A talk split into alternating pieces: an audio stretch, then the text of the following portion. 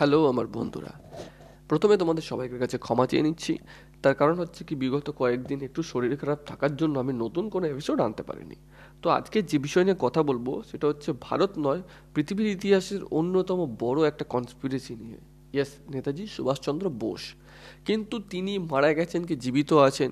বা যদি জীবিত থাকলেও তিনি যতদিন জীবিত ছিলেন, তারপরও তিনি কি ভারতে ফেরত এসেছিলেন বা রাশিয়াতে ছিলেন? বা এই যে গুমনামি বা পারদেওয়ালি বাবা এইসব নিয়ে নয়।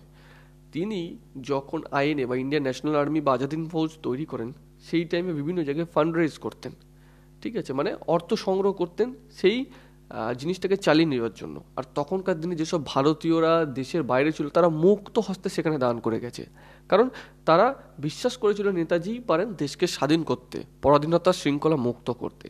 তো সেই হিসাবে নেতাজি সুভাষচন্দ্র বোসের বা আইএনএ ন্যাশনাল আর্মির, ইন্ডিয়ান ন্যাশনাল আর্মির একটা ব্যাপক পরিমাণে বড় একটা আর্থিক ভান্ডার তৈরি হয়। আজকে কথা বলব সেইটা নেই সঙ্গে থেকো আর প্লিজ এপিসোডটাকে শেয়ার করো। আমার সঙ্গে এরমভাবে জুড়ে থেকো। হয়তো আমি প্রথম বাংলায় পডকাস্ট করছি। তোমরা একটু সহায়তা করলে পরবর্তী ক্ষেত্রে আরও বড় জায়গায় দাঁড়াতে পারব। তো চলো শুরু করা যাক। তো যখন তিনি যান এখান থেকে গৃহত্যাগী হন, প্রথমে যান রাশিয়া, সেখান থেকে আসেন জার্মানি। জার্মানিতে ফার্স্ট তিনি ইন্ডিয়ান ন্যাশনাল আর্মি বা আজাদিন ফৌজ তৈরি করেন সেখানকার পিও ডাব্লিউদের বা ইন্ডিয়ান যুদ্ধবন্দীদের নিয়ে। তো সেখান থেকে তিনি চেয়েছিলেন কি মার্চ করে সেই সেই সেনা নিয়ে এসে ভারতে আক্রমণ করবেন। কিন্তু হিটলার বা বাকিদের পরামর্শ নিয়ে তিনি ভাবেন যে সেইখান থেকে এটা করা খুব অসম্ভব হবে, তাই তিনি সাবমেরিনের মাধ্যমে চলে আসেন জাপান। এবং জাপানের সহযোগিতায় এইখানে তিনি আইনে আবার নতুন করে তৈরি করে করেন। রাজবেরি বোস করেছিলেন অলরেডি কিন্তু সেটাকে টেক ওভার করেন এবং নতুনভাবে তৈরি করেন। তিনি বিভিন্ন জায়গায় যখন সাধারণ মানুষকে, সাধারণ ভারতীয়দের বিভিন্ন মঞ্চে তিনি ডাকেন, কথাবার্তা বলেন এবং ভাষণ দেন, সেখানে একটা মানে প্রচুর পরিমাণে মানুষ মুক্ত হস্তে দান করে, সোনা, দানা থেকে শুরু করে নগদ অর্থ।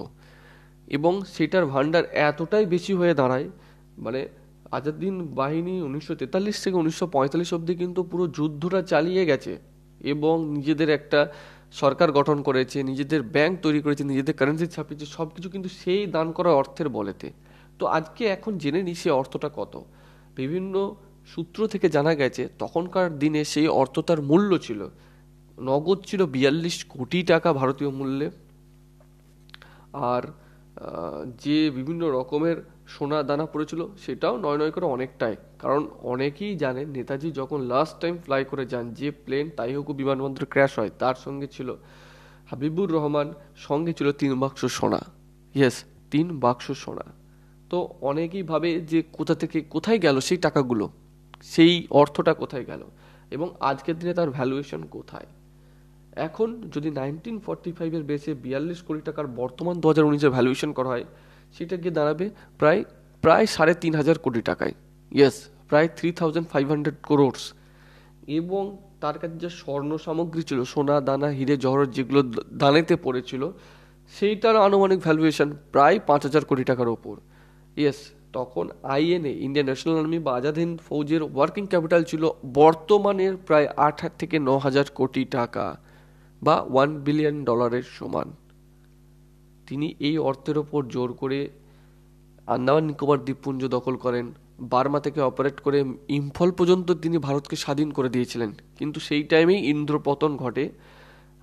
আগস্ট মাসেই পরপর তিন দিনে ব্যবহার দুটো আমেরিকা। পরমাণু বোম নিক্ষেপ করে জাপানের হিরোসীমা নাকাছাকিতে জাপান সারেন্ডার করতে বাধ্য হয়। এখানে মাথায় রাখতে হবে, তখন কিন্তু যুদ্ধকালীন পরিস্থিতি বা যুদ্ধ চলছে।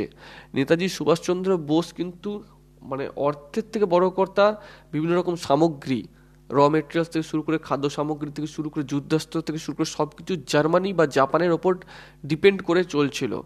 জাপানে যদি আত্মসমর্পণ করে, অর্থ রেখে কোনো লাভ নেই, কারণ হচ্ছে কি, সেখান থেকে তারা তো কোনো যুদ্ধাস্ত্র পাচ্ছে না। যুদ্ধটাকে এগিয়ে নিয়ে যাওয়া মানে মৃত্যুর সমান। তাই জন্যে তখন তিনি ভাবেন যে আইনে সারেন্ডার করাটা সব থেকে ভালো কাজ হবে। পরে যদি তিনি ফিরে আসেন, তাহলে তিনি অবশ্যই দেশের বুকে দাঁড়ালে ব্রিটিশ মানে বিরোধী অনেক কিছু শুরু হয়ে যাবে। তারপরে আমরা দেখেছি নাইনটিন ফর্টি সিক্সে সৈন্য বিদ্রোহ থেকে শুরু করে সমস্ত কিছু এবং নাইনটিন ফর্টি সেভেনে বাধ্য হয়ে মানে এক প্রকার বাধ্য হয়ে ক্ষমতা হস্তান্তর এবং বিভিন্ন চুক্তি সম্পর সম মানে বিভিন্ন চুক্তি অনুযায়ী স্বাধীনতা, এটাকে স্বাধীনতা তিনি মানতেন না। যদি এরকম হতো, অনেকেই এটাকে বিশ্বাস করে না মানে দেশভাগ থেকে শুরু করে সমস্ত কিছু। তো সেই প্রসঙ্গটা বাদ দিয়ে তাহলে এই পরিমাণে অর্থটা গেল কোথায়? কেউই জানে না কোথায় গেল। বিভিন্ন জায়গায় বিভিন্ন রকম ট্রেস করেও খুঁজে পাওয়া যায়নি। তার বিভিন্ন অনুচরদের মধ্যে কেউ কেউ বলে ভাগ করে নিয়ে জাপানে কিছু আইয়ার বা সেই ধরনের কিছু লোক ছিল যারা দারুণ ভোগবিলাসিকতায় বাকি জীবনটা কাটিয়েছে এবং সেই অর্থের ওপরই নির্ভর করে। কেউ বলে তিনি রাশিয়ায় চলে যাওয়ার পর সেই অর্থ বা সেই জিনিসটাও রাশিয়ায় চলে যায় এবং তিনি বিভিন্ন গ্রেটার কজের জন্য সেইটাকে ভারতের বিভিন্ন, অন্য লোকের মাধ্যমে ভারতের বিভিন্ন কি বলব, জায়গায় তিনি ইনভেস্ট করে দেন। ইনভেস্ট মানে কি? ডোনেট করে দেন। তো কি হয়েছিল অ্যাকচুয়ালি কিছু জানা যায় না, কিন্তু এইটা, এটা কিন্তু বড় কথা যে ইন্ডিয়ান ন্যাশনাল আর্মি বা আজাদিন ফৌজের তখন কিন্তু একটা বিপুল পরিমাণে অর্থ সম্ভার ছিল, নিজস্ব ব্যাংক ছিল, নিজস্ব কারেন্সি ছিল এবং তাদের ফান্ডে একটা বিপুল পরিমাণে অর্থরাশি ছিল। সেটা কিন্তু নেতাজি সুভাষচন্দ্র মারা যাবার পরেই হঠাৎ করে এইরকমভাবে চুটকির মতো ভ্যানিশ হয়ে যায়। আশা করছি এপিসোডটা ভালো লাগল। সঙ্গে থাকবে পডকাস্ট বাংলায় শোনো। আমি কত রকমের কথাবার্তা তোমাদের সঙ্গে শেয়ার করি। ঠিক আছে, চলো, দেখা হবে পরের এপিসোডে